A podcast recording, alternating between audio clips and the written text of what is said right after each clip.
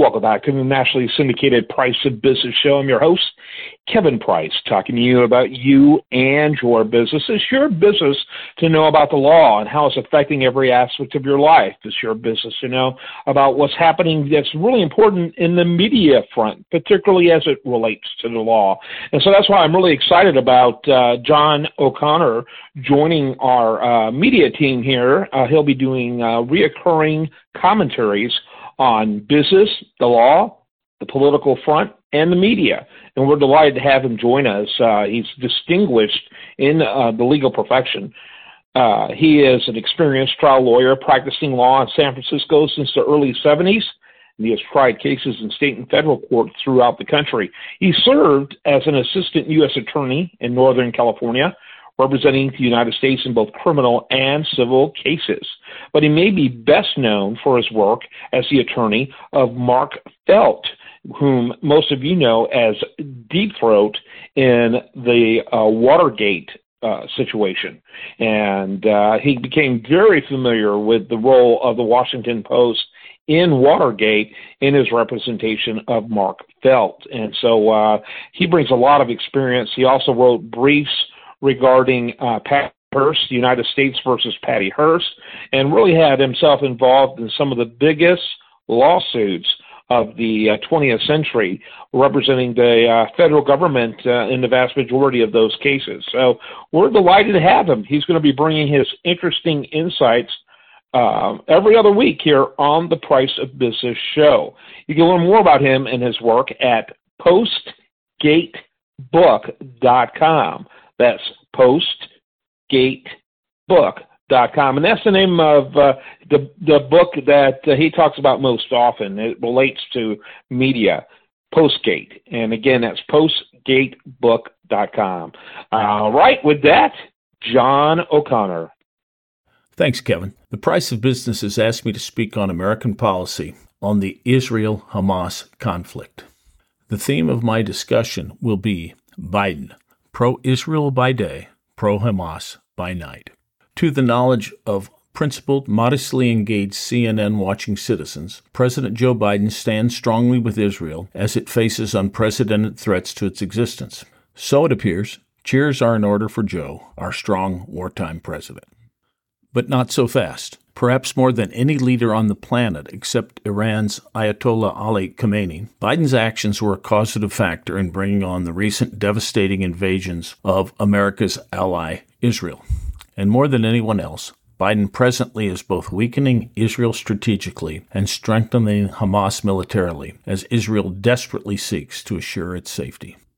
This criticism at first blush may seem overstated, but sustained attention reveals its modesty. In fact, the history of Biden's actions show that they are strongly pro Iran and therefore pro Hamas. Israel is bedeviled not only by Hamas in Gaza, but Hezbollah in Lebanon and the Houthis in Yemen, bombarded daily by each. It is not controversial that each is financed and directed by Iran. But these bombardments do not comprise all of Iran's handiwork. It also involves sophisticated, effective drones sent to Russia to stymie Ukraine, which certainly ties down America financially and its ally Ukraine militarily. Iran is as well a military presence in Syria along with Russia, which itself is a looming threat to Israel albeit peripheral to the recent conflict. How can this unprepossessing, commercially backward terrorist regime afford five current military operations, the most prominent three ostentatiously directed to destroying Israel? Joe Biden has been courting Iran since his accession to office, originally to restart the counterintuitive Iran nuclear deal, which would allow uh, the mullahs nuclear weapon in just a few years, along with relief from various arms embargoes. Did this initiative of the Biden administration have the ultimate effect of releasing Iran from debtor's prison while making it wealthy enough to lavishly fund multiple terrorist actions? Even though the nuclear deal under discussion would be a fool's errand which only emboldens Iran, Biden's slavish desire to have one says enough about his chimerical resolve to avoid allowing a malign actor nuclear weapons. With Biden's restriction of American fuel production causing dramatic price increases, and oil rich Iran now does not need the modest billions that Biden's weak team is likely offering to seal any nuclear deal. To be sure, such a deal may be effectively anodyne in any case, given Biden's implicit permission for ongoing Iranian nuclear development. Ironically, it is Biden's absurd climate change policies which have given Iran the financial strength to eschew such a deal. By voluntary handicapping American oil and gas drilling, Biden essentially has doubled the price of oil from $45 to $90, making Iran wealthy to the tune of about 120 billion in extra income annually. Just as Iran's military advisors were reportedly meeting with Hamas and Hezbollah in August 2023 to plan the attack of Israel, Biden was quietly lifting oil sanctions on Iran, allowing it to ramp up production from 2.4 million barrels a day to 3.5 million per day as we speak, a $30 billion windfall just for this portion of the Biden giveaway. This was at the same time that Biden's national security advisor Jake Sullivan was assuring the world that because of Biden's policies, the Middle East was, quote, as quiet as it has ever been, unquote, a claim he repeated as late as September 29, 2023, a week before the October 7, 2023 barbarism. This is the same Jake Sullivan who, after months of Putin's massing on the Ukraine border, expressed surprise that Russia would actually invade. Who knew?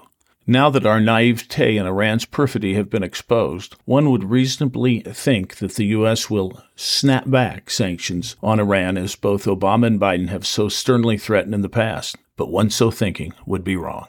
The true test of whether America truly stands with Israel is whether it reinstitutes effective sanctions, stronger and more debilitating than previously, not only on Iranian oil and gas, but on all commercial trade, while engaging our allies to join the effort.